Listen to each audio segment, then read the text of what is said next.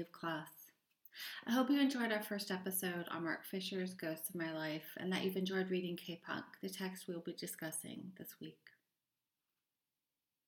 K Punk was the name of Fisher's of Mark Fisher's blog, which he ran from 2004 to 2016. In a 2010 interview, Fisher explained why he started the blog. I started blogging as a way of getting back into writing after the traumatic experience of doing a PhD. PhD work bullies one into the idea that you can't say anything about any subject until you've read every possible authority on it. But blogging seemed a more informal space, without that kind of pressure. Blogging was a way of tricking myself back into doing serious writing. I was able to con myself thinking it doesn't matter, it's only a blog post, it's not an academic paper. But now I take the blog rather more seriously than writing academic papers. After the trauma of doing his PhD while working as an FE, further education teacher, Fisher began his blog. Unlike now, when Fisher began his blog, blogging was still in its early days. By creating a blog, Fisher was able to make a space between between academia and the pop culture world of television, film, and music. Like much of his work, then, his blog work, his creation of K punk, and his regular work on it created a space between, inside the internet world, but unaffiliated, with its references to philosophy, theory, music, television, film, a form of collage. In other words, Fisher's K punk was something new, and also, due to its collage like structure, available to new possibilities. In his description of Marky Smith's work with The Fall and K punk, Fisher describes a quite similar structure. He writes The Fall's sound and cover was gnarled, collaged, cut up, deliberately incomplete. And again, in part two of Fisher's essay on the fall, Memorex for the Kraken, in the Fall's pulp modernism. Fisher describes Smith's writing similarly. He writes The tracks are palimpsests, badly recorded in a deliberate refusal of the coffee table aesthetic Smith derides on the cryptic sleeve notes.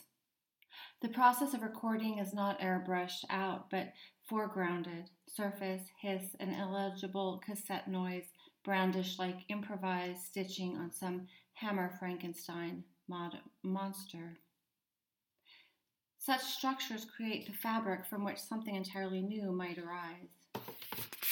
In capitalist realism, Fisher writes the following The tiniest event can tear a hole in the gray curtain of reaction which has marked the horizons of possibility under capitalist realism. From a situation in no, in which nothing can happen, suddenly anything is possible again. Fisher's insistence on forms outside the establishment with their connection to punk, punk here meaning punk in its original embodiment, punk as resistance in its embodiment of the negative, is itself already an attempt at locating possibility, at refusing commodification. Punk, remember, in its original incarnation, was pure negativity. As we discussed in our first episode, all of this is in line with Fisher's writing. His writing is amalgamation of theoretical ideas presented through pop culture. Such writing resists the distance of both the academic and the literary worlds, writing instead from a lived, embodied voice and experience. Though I would not call this podcast or any podcast a peripheral project, there are a prolif- there are a proliferation of podcasts out there, podcasts made by major publications, for example, and organizations. The podcast does still have within it the possibility of autonomy. Like the blog, perhaps, let us hope. A podcast, this podcast is free and available to anyone with access to Wi Fi. In today's podcast, we will be discussing Mark Fisher's blog, turned book publication K Punk, and we will be looking specifically at his writings on the fall and mental illness. K Punk, or rather perhaps the pieces in K Punk, were important to me and my class consciousness for the same reasons I mentioned in the first podcast. Reading Fisher's pieces about mental illness were especially meaningful to me struggling as I have since high school, or I should say junior high, with depression and an eating disorder, I had absorbed the idea that these were my fault, that they were mine. I have spent thousands of dollars and endless amounts of hours in various types of therapy working hard at ridding myself of these symptoms to no avail. When I read Fisher's writings, good for nothing and mental illness as a political issue, I experienced a radical change. I saw that my depression and eating disorders were directly connected to my place in society. Of course, of course I didn't want to eat. Once I realized this truth that mental illness is directly connected to society, to class, I could move my attention from me, what was quote unquote wrong with me, and instead turn my focus back to where it belonged society and capitalism in particular. These two articles specifically constituted a kind of event for me. After reading the pieces, I was not the same. My thinking changed, and the world was no longer the same. Marky Smith as Fisher points out in his essays on the fall and K-punk, Memorex for the Kraken, The Fall's Pulp Modernism, created work that defied category. In the music, the lyrics, and the cover art, as well as the Fall's resistance to listing the song lyrics in the album's liner notes, the Fall continually break apart, then reassemble, resisting any fixed identity while at the same time resisting being misunderstood as spokesman for any one group, in particular, being seen as being a spokesman for the working class. Describing the album's grotesque After the Gramme, Slates, and Hex Enduction Hour, Fisher writes the following. In its ambition, its linguistic inventiveness, and its formal innovation, this triptych bears comparison with the great works of 20th century high literary modernism Joyce, Eliot, Lewis. The Fall extend and performatively critique that mode of high modernism by reversing the impression, impersonation of working class accent, dialect, and diction that, for example, Eliot performed in The Wasteland. Smith's strategy involved aggressively retaining accent while using, in the domain of a supposedly popular entertainment form, highly arcane literary practices. In doing so, he laid waste the notion that intelligence, literary sophistication, and artistic experimentalism are the exclusive preserve of the privileged and the formally educated. But Smith knew that aping masterclass moves presented all sorts of other dangers. It should never be a matter of proving to the masters that the white crap could be civilized. That's, an, that's a quote. And a bit later, Fisher writes The temptation for Smith was always to fit into the easy role of working class spokesman, speaking from an assigned place in a given social world. Smith played with that role, quote, the white crap that talks back, unquote, quote, prole art threat, unquote, and quote, hip priest, unquote. Whilst refusing to actually play it, he knew that representation was a trap. Social realism was the enemy because it supposedly merely represent because in supposedly merely representing the social order, it actually constituted it. What Fisher is describing here is similar to Clarice Lispector's later work, which we'll discuss in, an, in a later episode. Both Smith and Lispector utilize paratexts. As we will discuss in a later episode, one effect of the paratext is its simulation of the now. Rather than narrating a story in a seamless stream, the paratext text, created as it is with multiple layers of fragmentary text, is similar to the way we actually experience the world. As a result, such works are inherently nearer to the original lived experience, drawing the reader or the listener in to the actual experience being relayed. Like Walter Benjamin's Textum, what he describes as work that incorporates both what is remembered and the experiential texture of what is not, the reader listener finds herself experiencing the event being relayed rather than merely reading about it, being trapped on the outside of the experience. In K Punk, Fisher writes the following With the fall of this period, what Gerard Genette calls paratexts, those liminal conventions such as introductions, prefaces, and blurbs, which mediate between the text and the reader, assume special significance. Smith's paratexts were clues that posed as many puzzles as they solved. His notes and press releases were no more intelligible than the songs they were nominally supposed to explain. All paratexts occupy an ambivalent position, neither inside nor outside the text. Smith uses them to ensure that no definite boundary could be placed around the songs. Rather than being contained and defined by its sleeve, hex hemorrhages through the cover. What Fisher describes here of the fall's use of paratext is especially fascinating because what he is describing is not merely the use of paratext within one text, but rather the use of this construction throughout. The lyrics, the music, the liner notes, cover album interviews, and so on, as Fisher writes. It was clear that the songs weren't complete in themselves, but part of a large fictional system to which listeners were only ever granted partial access. I used to write a lot of prose on and off, Smith would say later. When we were doing Hex, I was doing stories all the time, and the songs were like bits left over. Smith Smith's refusal to provide lyrics or to explain his songs was in part an attempt to ensure that they remained writerly Roland Barthes opposes such texts which demand the reader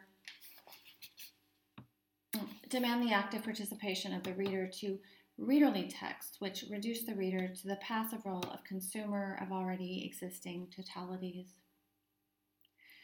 All right. So if you've not listened to the fall or you've listened to the fall but not listened close to the song lyrics, I'm going to read you some some lyrics from the NWRA, The North Will Rise Again. And I think most of what I've been discussing, what we've been talking about, will make a little more sense. So this is just um, the, the first portion. I'm going to read it and I'm not going to sing it. When it happened, we walked through all the estates, from Manchester right to Newcastle. In Darlington, helped a large man on his own chase off some kids who were chucking bricks and stuff through his flat window. She had a way with people like that. He cussed us and we moved on. Junior Choice played one morning. The, the song was English Scheme. The song was English Scheme.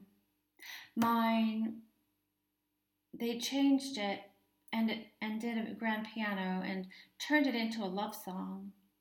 How they did it, I don't know. DJs had worsened since the rising, elaborating on nothing and praising the track with words they could hardly pronounce in telephone voices. I was mad and laughed at the same time. The West German government had brought over large yellow trains on Teesside docks. In Edinburgh, I stayed on my own a few days, wandering about in the pissing rain before the Queen Mother hit town. I'm Joe Total, the yet unborn son. The North will rise again. The North will rise again, not in 10,000 years. So that's that's the end of what I'm reading you all. Now the song goes on for quite a while still. After the vignettes that I just re- read, Smith says shift and introduces, and introduces an entirely different narrative. So, in effect, the song, poem, short story is actually split in two. And each of the two are, as I'm sure you already noticed, it itself collaged, themselves collaged of a series of smaller bits. Because there is no voiceover, but instead what appears to be scraps of a life lived, rather than being kept outside the frame of the experience of the song, we are instead right in the middle of it. It's as if we are sitting with Smith as he is telling us all this as it is happening. In addition, such multi-layered texts resist being fixed to one identity. Here with Smith, he resists being considered a spokesperson for the working class, but also, as Fisher notes, he also resists stereotypes of the working class, while at the same time resisting assimilation. He insists on existing someplace in between. The concept of the space between is one I've been thinking about for the past years. For a while, I was interested specifically in the subject of the anorexic, how her not eating, or as Lacan insists, the anorexic does not not eat, she eats, the nothing.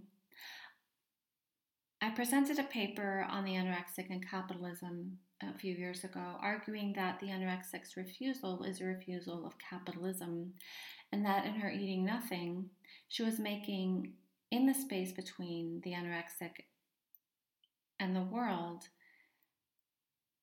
a space where the lack could reside, a space that served as a placeholder for something entirely new, something capitalism is not able to provide. The space between also serves as a space between the anorexic and the world, a kind of threshold to keep the world at bay. The space between is also the space between two opposing ideas, and as a result, it is within this space between that something new might arise.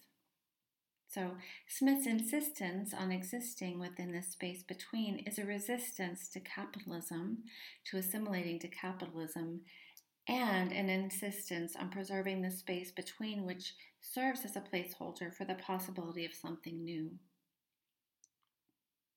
Throughout Fisher's essays on the fall and K-punk, he continuously refers to the possibility of something entirely new. In part one, he writes of the event, an experience that changes one's world and one's self, one's thinking. Here he uses this term to describe his first experience of hearing the fall. And I'm going to read this longer quote.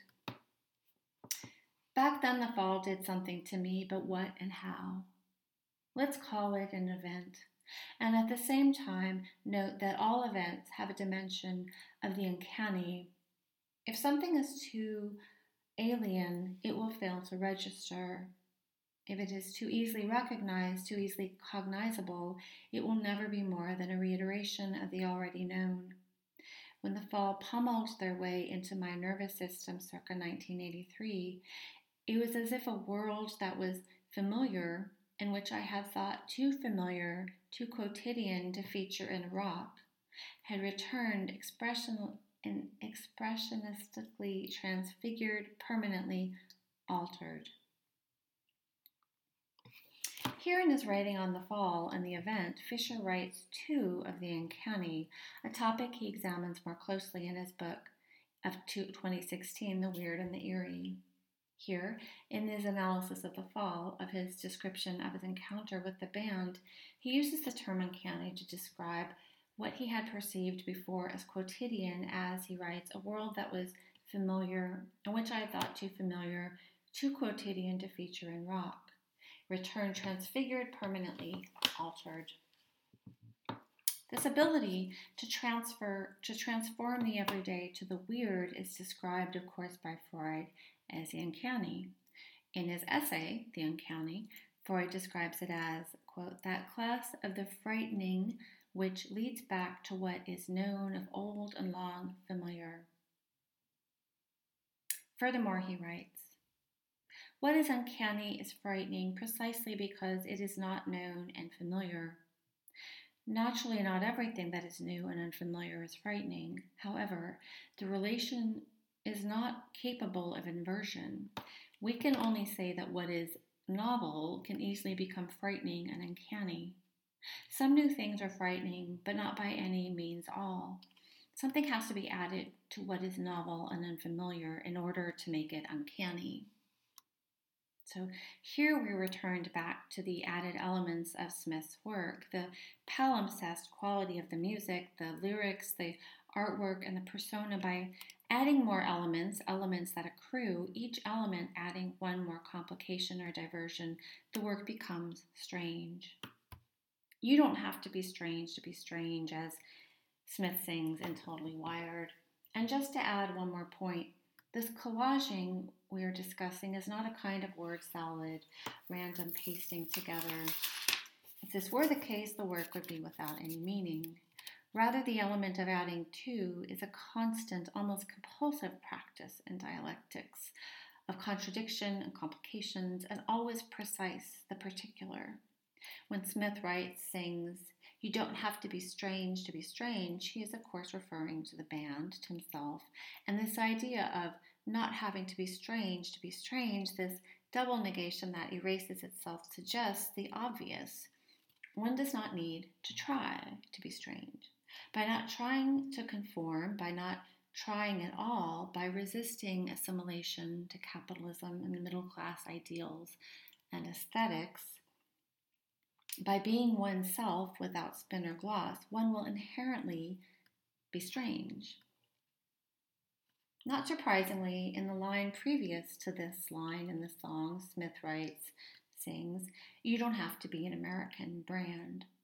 A more specific sentiment that says exactly the same thing, or essentially the same thing. You don't have to commodify yourself, which is to say, you don't have to make yourself into a product. You can instead just simply be yourself. All right, so it is time for a short break. We'll be playing The Falls the NWRA in its entirety. So grab a beer or Coke and some candy, a sandwich, or see what's on the news, and I'll see you all on the other side.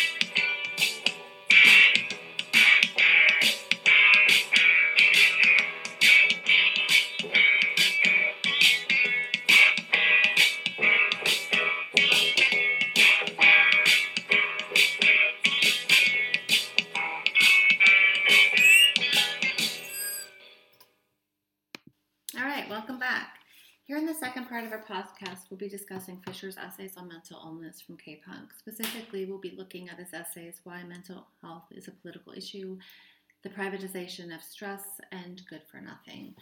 But I was thinking during the break about um, listening to the song, of course, and listening to the different layers that um, uh, that exist in the song. And so I was thinking again about what I was saying before the break about uh, Clarice Lispector and um, the fall. And I just wanted to add a couple thoughts. Um, so when Fisher argues for a form of composition that resists the slick, clean aesthetic ubiquitous to the music industry, music world, um, an insistence on professionalism, on the aesthetic of the sellable object. He could also be speaking of Mark Linkous, uh, who I write about in The Melancholy of Class, the book um, of Sparklehorse, or the late work of Clarice Lispector, who I mentioned earlier. Both of these artists insist on this type of layering of the constructing of a work of a palimpsest of including the everyday quotidian and then erasing the static and not erasing the static or hiss that occurs during the making of the thing. Indeed, Linkous describes this aesthetic in an interview as making a pop song and then smearing it over with crackle and noise. And you can kind of hear that in this um, the song we just heard, where there are these um, layers of lyrics and sounds, and then on top of that, more sounds are um, sort of smeared over or crackled over.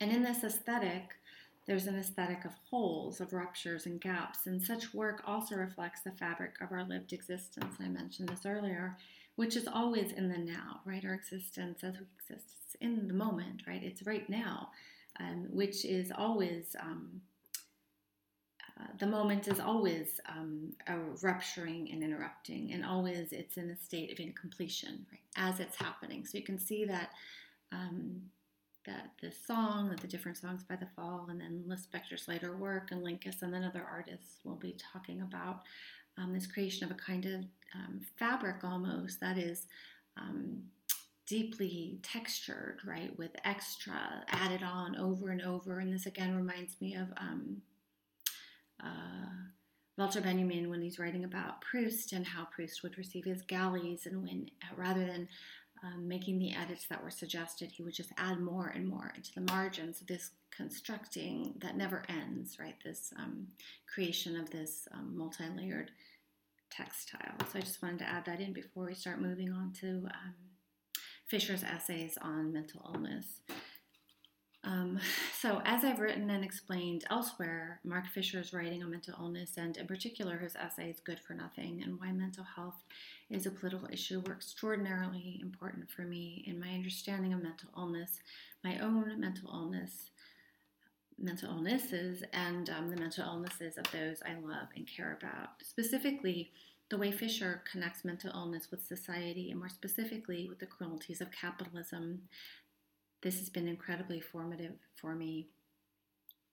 The way contemporary capitalism normalizes mental illness as if being in a constant state of anxiety and panic, self loathing, and depression is normal, and yet um, uh, the constant idea that there um, that that something has to be done with these symptoms. So right, so as if we sh- the sense that there's no point to anything that, um, and at the same time the sense of constant anxiety and terror, um, as if that's normal, and at the same time um, there's a sense that it's not normal that we have to behave in a certain kind of distant manner, right? Which is um, this.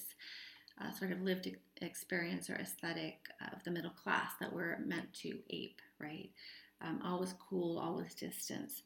Um, uh, so this idea that we ought to arrive at our shitty jobs ready for small talk and smiles and everything is fine. Um, hence the pharmaceutical industry with its endless ads on the television and in the pages of magazines and in my city, um, in the subways, right, billboards everywhere. Um, right, who in the United States is not on one form or another of a mood quelling medication? Not anyone, right?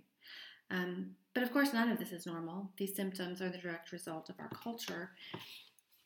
If we are to take Freud and Lacan seriously, which I do, a symptom exists as a means to tell us something. Symptoms are the manifestation of repression, of repressed information we are unable to digest. An eating disorder, for instance, is a placeholder for, for some terrible truth and or trauma that we are not able to fathom. Though an eating disorder, eating disorders are deadly, anorexia, for example, results in more deaths than any other mental illness, it is still easier to deal with an eating disorder than the terrible truth or trauma that the eating disorder is masking, right? The, the trauma or the awful truth that the eating disorder is a symptom of. And, but it's only by examining the origin of the symptom that we have any chance at all of getting rid of it. So, our symptoms are, in a sense, our psyches trying to tell us something. What anorexia is telling me, is trying to tell me, is that I don't want what capitalism is offering me. I want something else. And so, this constant uh, appetite that I have, this constant appetite for something and yet this um, this this uh, uh, never-ending um, voice in my head that says that I can't eat. This is um, kind of a manifestation of this other terrible truth, which is that I don't want what my society is giving me. I want something else, and so this uh, this space between that I'm motioning toward, right? This appetite for something, and yet I can't eat it, is a uh, metaphor for this um, for my not wanting what capitalism is giving me and wanting something different. But then at the same time, the eating disorder, right, is kind of band aid. It's a kind of um, a diversion, a distraction from this terrible truth. Because if I look at that truth that I don't want what capitalism is giving me, where does that lead me? Right? It's it's a very it's an ex- existential uh, issue, right? It's it's larger than I am, and an eating disorder, though it um, can kill me, um, it's still more manageable, right? It's something that um, is in a way smaller, if that makes any sense. Um, okay, so what what then do I do? What then do we do? And I would suggest we read Mark Fisher, of course. His term capitalist realism refers to this very idea that um, that all of us or most of us have absorbed, even without knowing it, this idea that capitalism uh, will never come to an end and that there is no other option other than capitalism.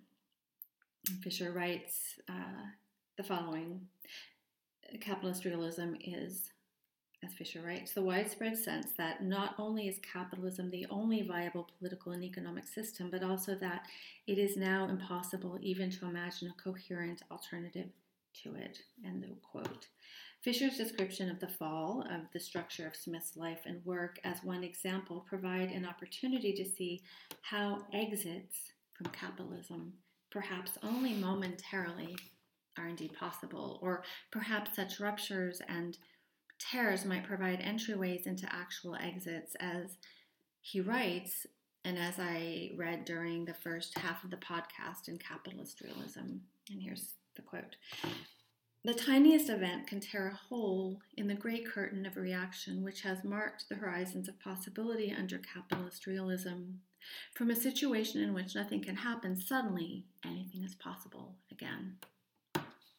The symptom then might be understood as an event, a calamitous encounter that restructures one's life and thinking, an encounter that, though catastrophic, if tended to, by which I mean when we pay attention to our symptoms, rather than quickly trying to erase it with medicine, for instance, we have the opportunity to enter the chaos of the catastrophe and explore and examine it and learn what it is trying to tell us. An eating disorder, for instance, marks a new horizon, a limitation, placing the sufferer in an endless series of repetitions, a series, in this case, of rituals and beliefs that simulate the original thought or trauma then one can spend an entire life trapped in such a circuitous loop of repetitive rituals and beliefs, becoming more and more entrenched in it. Or, instead, we could take a look at the meaning encoded in the symptom. In Mark Fisher's article, Good for Nothing, Fisher writes in a direct conversational manner, describing his own experience with a mental illness, in this case, depression, and its correlation with social class. This is, in my mind, one of the most vulnerable writings of Fisher's, and perhaps that is why it is also one of, in my opinion, his most powerful pieces. In the first paragraph, this is what he writes. I have suffered from depression intermittently since I was a teenager. Some of these episodes have been highly debilitating, resulting in self harm, withdrawal, where I would spend months on end in my own room, only venturing out to sign on or to buy the minimal amounts of food I was consuming. And time spent on psychiatric wards, I wouldn't say I've recovered from the condition, but I'm pleased to say that both the incidences and the severity of depressive episodes have greatly lessened in recent years. Partly that is a consequence of changes in my life situation, but it is also to do with coming to a different understanding of my depression and what caused it. I offer, offer up my own experiences of mental distress, not because I think there's anything special or unique about them, but in support of the claim that many forms of depression are best understood and best combated through frames that are impersonal and political rather than individual and, quote, psychological, unquote. In this article, Fisher describes his own experience with depression and connects it directly with being a member of the working class. In particular, he describes how, despite the fact of his attending college, then earning a PhD, he struggled with self loathing, the sense that he was good for nothing. Capitalism and neoliberalism tell us we will feel better the more we achieve.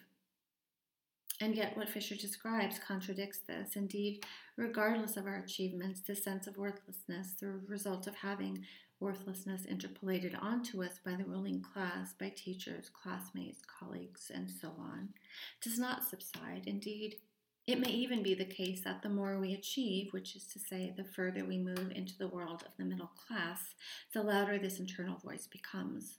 This has certainly been my experience teaching, giving talks, even working on this podcast, everything I do in the world fills me with an existential terror, the very real sense that I am on the brink of annihilation. And nothing buffers this.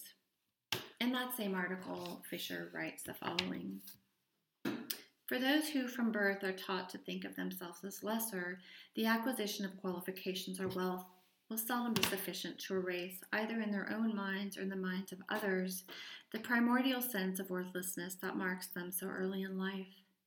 Someone who moves out of the social sphere they are supposed to occupy is always in danger of being overcome by feelings of vertigo, panic, and horror. In the piece, Fisher cites the work of David Smail, a therapist whose book, The Origins of Unhappiness, Fisher was directed to by one of his readers. Smail's writing writes Smail's writing writes of what he calls magical voluntarism, what Fisher describes as the belief that it is within every individual's power to make themselves whatever they want to be. This belief system is so deeply embedded in our culture, we take it for granted. And yet, we know also from our own experience and often through the experience of our parents, relatives, and close friends that this is very much not the case. My father, for instance, worked his entire life, beginning at 15, though technically, because he worked in the fields, he began working as a small child. He worked his entire life and yet was not able to buy a home, accrue a savings, or retirement. I have also worked my entire life, beginning at 15 in high school, and yet have been unable to, to procure full time employment. I have no retirement. I owe $600,000 in student loans. Society says implicitly my failures are my own fault if I just worked harder, and these voices, if I just worked harder, then dot dot dot. And, if, and these voices are ex- uh, internalized. As a result, I find myself internally split between this one internalized voice that tells me I am responsible for my own failures, and then and then for my symptoms, my mental illnesses, and another voice that insists it isn't true. We have worked, we do work as much or as often is the case, more than the middle class, and yet have remained unable to move out of poverty, precarity, and even if we do, as Fisher writes, we are unable to escape the internal voice that tells us we are worthless and good for nothing. In the last paragraph of the essay, Fisher writes the following Collective depression is the result of the working class's project of resubordination. For some time now, we have increasingly accepted the idea that we are not the kind of people who can act. This isn't a failure of will any more than an individual depressed person can snap themselves out of it by pulling their socks up. The rebuilding of class consciousness is a formidable task, indeed, one that cannot be achieved by calling upon ready made so- solutions. But in spite of what our collective depression tells us, it can be done. Inventing new forms of political involvement, receiving, uh, reliving institutions that have become decadent, converting privatized disaffection into politicized anger, all of this can happen, and when it does, who knows what is possible. Here at the conclusion of Fisher's essay, he makes a call out to us, the working class and the working poor, the depressed, to resist capitalism and neoliberalism's ideology of self help and instead come together to come up with something entirely new. In this call, in this call is the revolutionary stance that, contrary to capitalism's belief that the working class and poor, the depressed, are less than nothing, we're in fact quite powerful, and especially when we recognize that we are in the majority. Fisher makes a similar call at the end of his essay, also included in K-Punk, Disidentity Politics, when he writes, also at the end of that essay, the following. The depressive, totally dislocated from the world, is in a better position to undergo subjective destitution than someone who thinks that there is some home within the current order that can still be preserved and defended. Whether on a psychiatric ward or prescription drugged into zombie oblivion in their own domestic environment, the millions who have suffered massive mental damage under capitalism, the decommissioned Fordist robots, now on incapacity benefit, as well as the reserve army of the unemployed who have never worked, might well turn out to be the next revolutionary class. They, we, really have nothing to lose.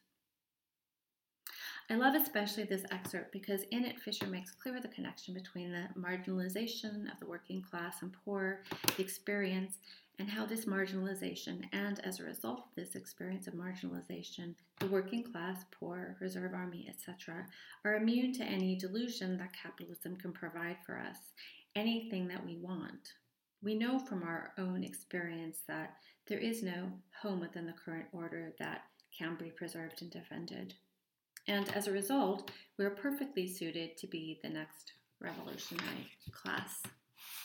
Indeed, our poverty, our suffering that results from the violence of capitalism, the way our days, our lives are turned into an endless series of jobs, of work, so that we are unable to locate time to rest properly, let alone think.